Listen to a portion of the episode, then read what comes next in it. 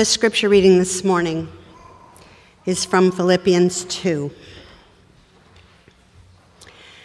Have this mind among yourselves, which is yours in Christ Jesus, who, though he was in the form of God, did not count himself equally with God, a thing to be grasped, but emptied himself by taking the form of a servant, being born in the likeness of men. And being found in human form, he humbled himself by becoming obedient to the point of death, even death on a cross. Therefore, God has highly exalted him and bestowed on him the name that is above every name, so that at the name of Jesus every knee should bow in heaven and on earth and under the earth, and every tongue confess that Jesus Christ is Lord to the glory of God the Father. This is the word of the Lord.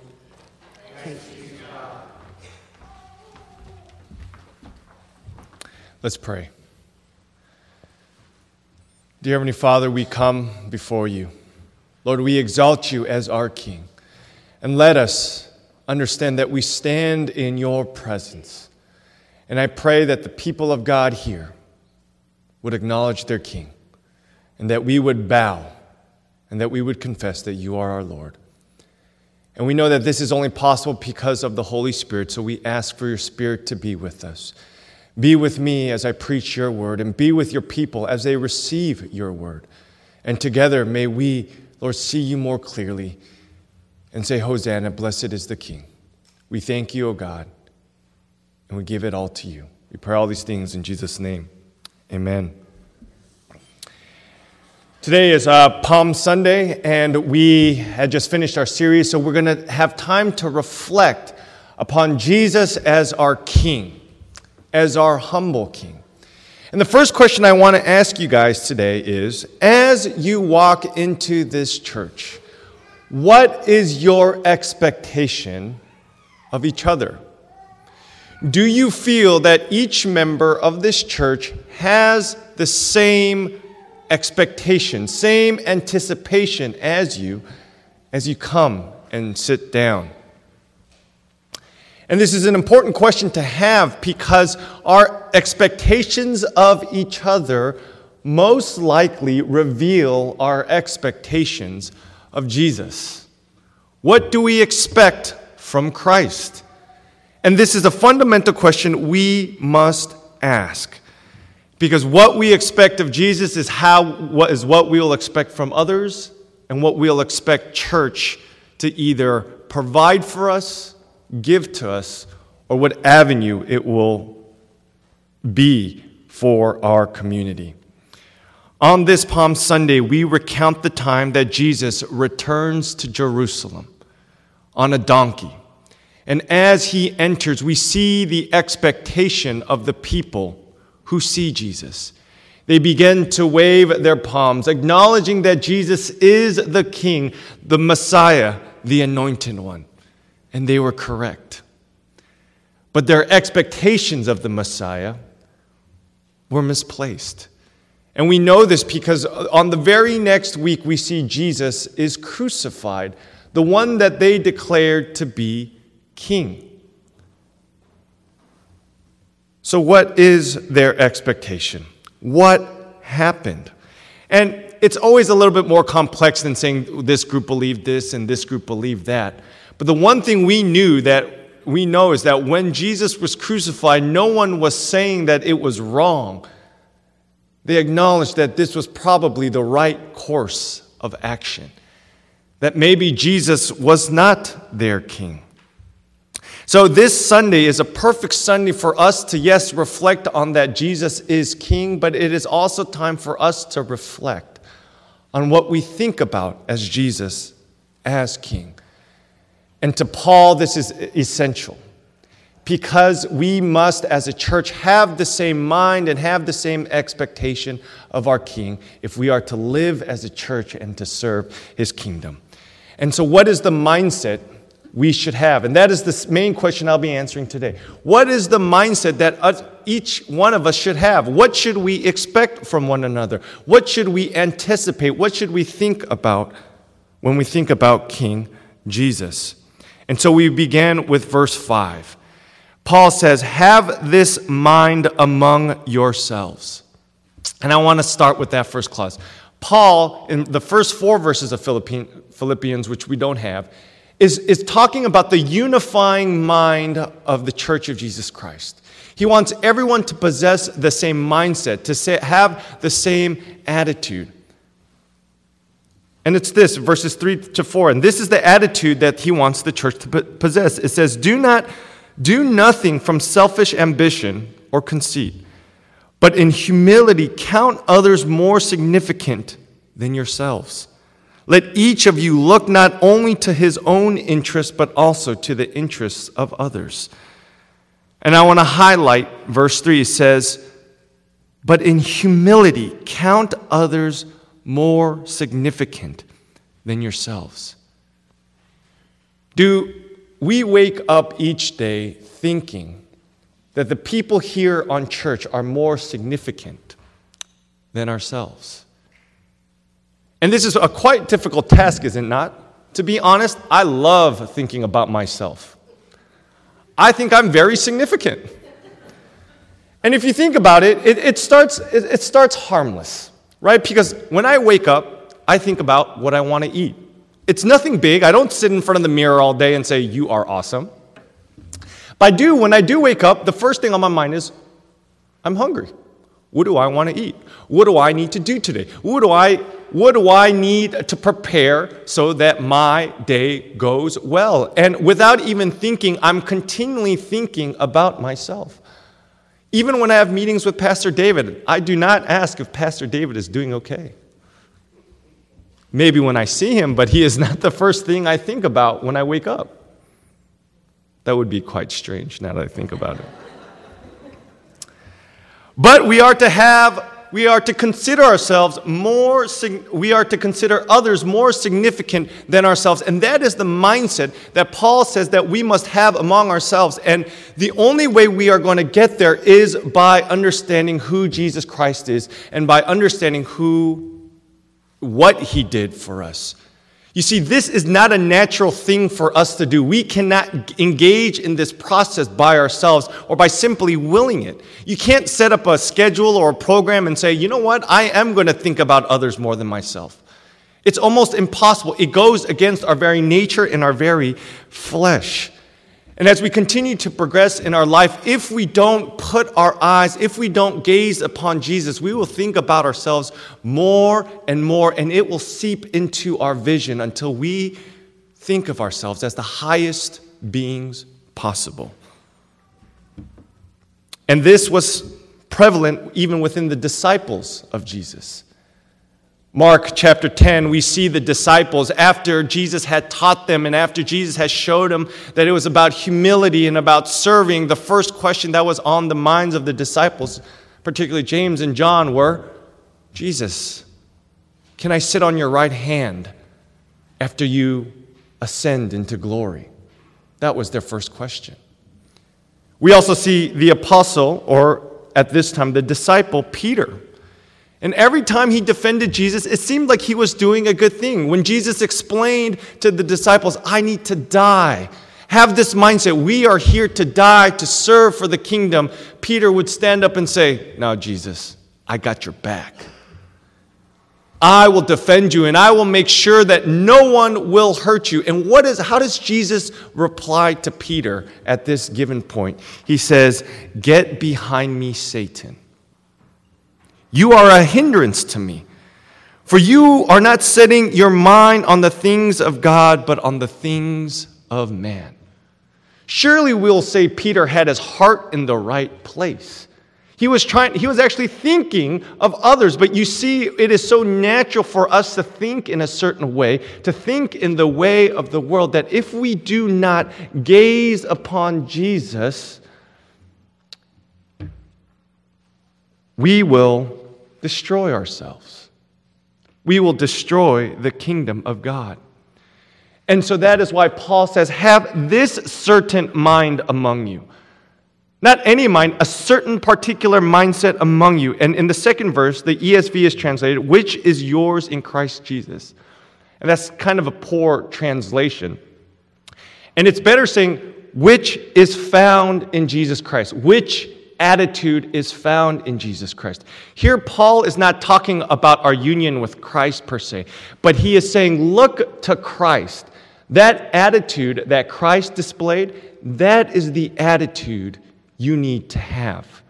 That is the attitude in which you need to follow. So it begs the question what is the mindset of Jesus? What was his disposition when he was here on earth? And Paul then opens up into a beautiful hymn in which he describes Jesus Christ. And this is a hymn, a hymn that we think might have been sung in Second Temple Judaism. We're not sure, but it has a certain meter, a certain po- poetry to it, a poetic nature. But I'm not going to recite the poem. I'm going to try to explain it, which may not be the best thing to do. The poem is usually better than the explanation. But it is worth investigating because it is so rich in what, Paul, in what kind of meaning Paul is to draw out. And so Paul begins and says, Who is Jesus? Who, though he was in the form of God. So the first thing we learn about Jesus is that he was in the form of God, he was divine.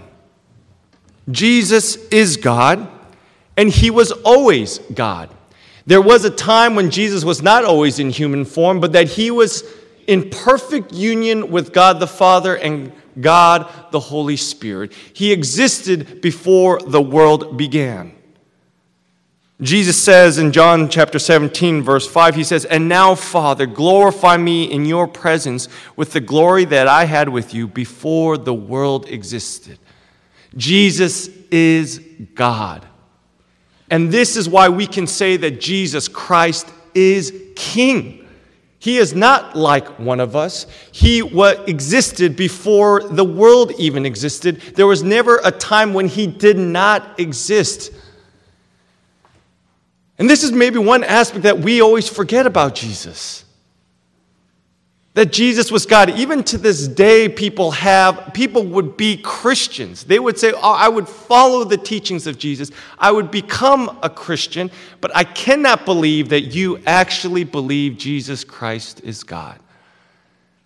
And the Israelites, they had a tough time believing this too. Why God is so holy and so other than us, why would God ever consider becoming man? And we know that the Israelites were frustrated or even highly angered by this claim Jesus made. Again, in John 8, verses 58, Jesus said to them, Truly, truly, I say to you, before Abraham was, I am. And I am is the name that God used for himself in the Old Testament. So Jesus associates himself with God. And then it goes on to say in verse 59 so they picked up stones to throw at him, but Jesus hid himself and went out to the temple. Here's one concept that angers the people of God and even angers our society today. How can you say Jesus is God? But surely Jesus claimed this and he owned it and he said, I am divine. And why is this an important place to start off? Because what we begin to realize is that Jesus had it all. There was no reason for him to ever become human. And that he was equal to God. That he had the same status as God. And knowing that he had the form of God, that he had the very existence of God, what did he do? What does Paul say? God does not use his status to say, God, we are equal. I'm not going to go down there. Rather, he uses his status to submit to God. He did not grasp for equality. He did not invoke his person in the Trinity. Rather, he said, I will submit to God the Father and become human. And it goes on to say that Jesus became a servant. But the better translation at this point is still that Jesus became a slave. A servant has a positive connotation to it, a servant who, who, who kind of goes in uh, willingly. And yes, Jesus did that, but I think slave encaptures better of what actually happened. Because what was slavery back in that time? It was a total abdication of rights. Slavery existed in the Greco Roman times, and there was no positive connotation to slavery. You had given up your rights to serve your master. And this is what Jesus does as he comes and becomes human. He does not stop becoming God at this point. He does not give up his divinity. He does not give up his attributes as God. What he gives up at this point is his status and stature as God. And he comes down to be one of us. And it is what and this is the process of we call incarnation. That Jesus becomes man. And we might not think about it, it's like being human is pretty great. We're, we're on top of the food chain. I mean, there's a lot of things that we love about being human. We love the, the family, the emotions that we get to feel. But you have to understand, Jesus was God and he had all these things and in perfect form. And he is the creator. And for him to s- submit himself to become one of us is insulting. Yes, it's amazing to be humans, but we have so many things that we have to deal with our sicknesses our insecurities, our fragility, our, our self esteem issues, our, our, our desire to be with one, another, our, our, our sickness. There are so many things that we have to feel. And probably the biggest thing that he has to feel is knowing that death is around the corner. Verse 8 And being found in human form, he humbled himself by becoming obedient to the point of death. You see, when Jesus Christ became human, he agreed to die. And we can all affirm and agree that one of the worst things about being human is that we have to die, that we have to experience death. Jesus, who is the everlasting God, had no reason to ever experience this phenomenon. He is God, He created everything. Why would He have to experience this horrendous thing? And let's make no, let's not sugarcoat it. Death is not a good thing. It is not something we celebrate and have joy over. It's a sad thing. It's a thing we mourn over. It's something that is not natural to the human race. That is why, after thousands or millions of years, humans still feel the deep loss that is felt when death occurs. It is why when Jesus, in his time in experiencing Lazarus and his death, even though he knew that he was going to raise Lazarus from the dead, still wept, understanding the power of death. And yet, here is our God who takes on human form and agrees that he will be obedient to experience this phenomenon called death. But there's an extra clause. For Christ just not, does not just experience death, but even death on a cross. Jesus had to not only experience the phenomenon of death, he had experienced death in the most horrendous way. Jesus had to die on the cross for us. And have you ever thought about that? Why did Jesus have to die this way? Why couldn't Jesus just come, be human, and die in his home with his family surrounding him. Wouldn't that have done enough to save us? And the answer is no. Jesus had to die, that is one truth, but he also had to be our sacrifice. He had to be given up on our behalf and given to God. Jesus had to be fully man and a full adult to come before God, and he would be the first full man, the full, perfect, obedient man to die on a cross on our behalf. The whole point of Jesus' life was so that he could serve others. It was so that the people of God would come to them. And the only way that we could ever be reconciled to God was for a perfect man to die on our behalf to pay the debt that we owed to God. And it was Jesus who paid that price and thus reconciled us to him. This is who Jesus was. Jesus was God, he became man, and he died, and he died upon a cross. There was nothing about Jesus in which he says, I have come here to gain wealth, I have come here to, again, um, to have a powerful kingdom here on earth, I have come. He said none of that. His whole purpose was to die for us. And he was God. There was no reason he had experienced any of these things. He could have let us die and it would have been just. That would have been just.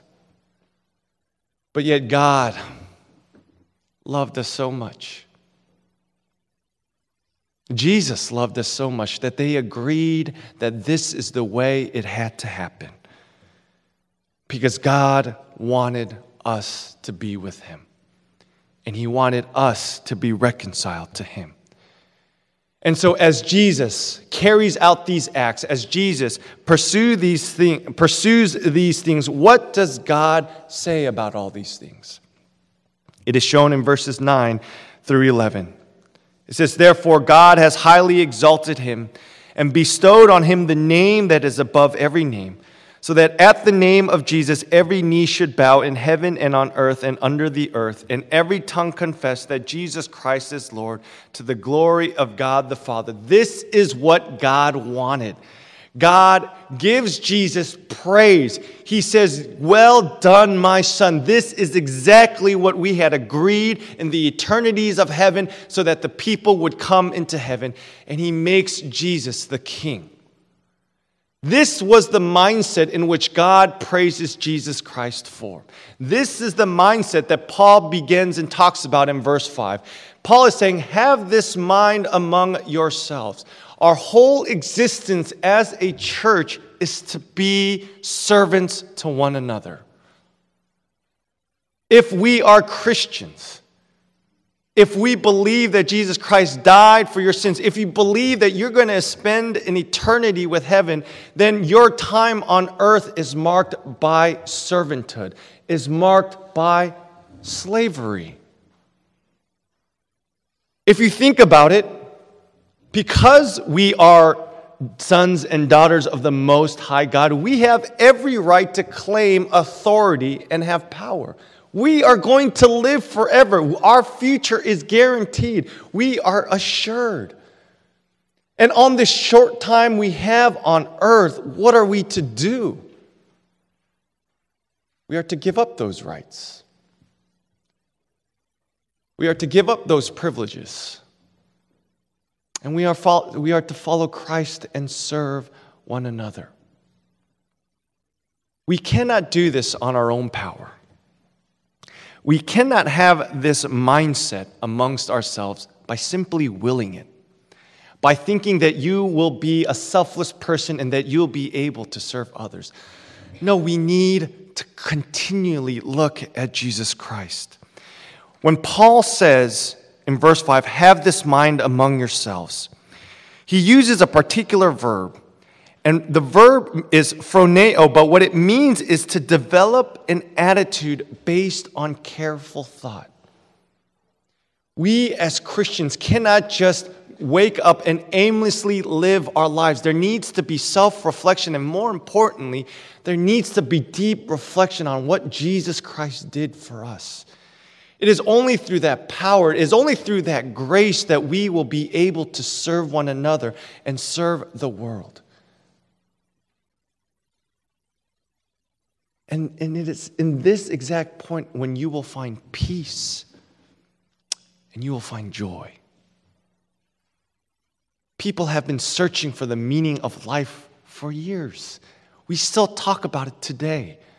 And people get glimpses of it. When they serve one another, when they're in relationship, when they're able to provide one another's, that is when they are most fulfilled. But their sin, their selfish desires is what inhibits them from reaching full happiness.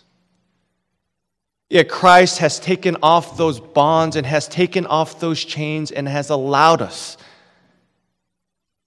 in all full glory to serve each other, to be in relationship with each other, and to love like Christ loved. In Galatians 5:13, Paul reminds the Galatians that the whole purpose of their redemption was that they were able to serve others. Let me read this for you.